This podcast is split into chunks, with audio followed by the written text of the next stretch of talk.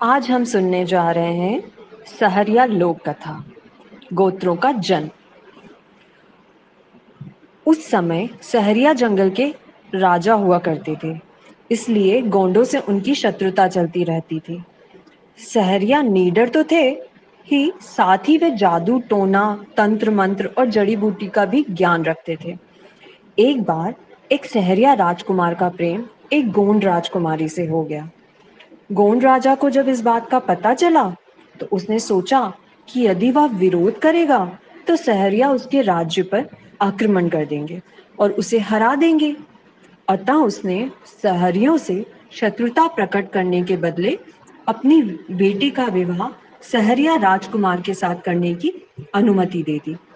लेकिन इसमें भी गोंड राजा की चाल थी। उसने संबंधी बनकर छल कपट से सहरियाओं से बदला लेने की मन में ठान रखी थी। राजकुमारी को अपने पिता के इस विचार की भनक भी नहीं थी। वह तो राजकुमार को पति के रूप में पाने के बारे में विचार करके निहाल थी। निश्चित तिथि को सैन्य बल सहित सहरिया राजकुमार की बारात गोंड राजा के राज्य में पहुँची। बारात का भरपूर स्वागत किया गया। राजकुमार और राजकुमारी का लग्न संपन्न हुआ, जिसके बाद बारातियों को भोज दिया गया। गोंड राजा ने पूर्व योजना के अनुसार भोज के खाद्य पदार्थों में विष मिलवा दिया था। अतः भोजन करते ही बाराती मरने लगे। उस पर गोंड राजा के सिपाहियों ने उन पर अपने हथियारों से आक्रमण कर दिया। बारात में आए सहरियाओं में से जो भाग सके, वो अपनी जान बचाकर भागे। वे भागकर जंगल में पहुँचे।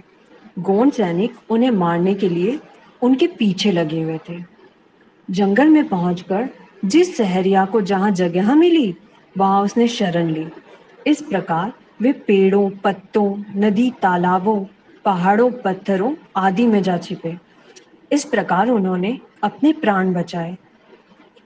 जिस सहरिया ने जिस आश्रम में छिपकर अपने प्राण बचाए थे, वे उसी को, उसी की पूजा करने लगे और उसी के आधार पर उन्होंने गोत्र धारण किया। अतः उमर के पेड़ में छिपने वाले उमरिया, परोद के पेड़, पौधे की आड़ में छिपने वाले परोदिया, वट वृक्ष में छिपने वाले बरोटिया साले के पेड़ में शरण लेने वाले सोलकिया, ढांग, घनी झाड़ियों या जंगल में छिपने वाले ढांगिया।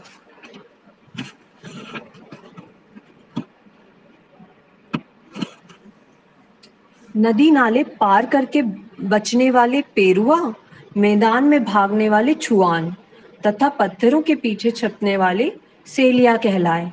इसी प्रकार शहरियों में अनेक गोत्रों का जन्म हुआ।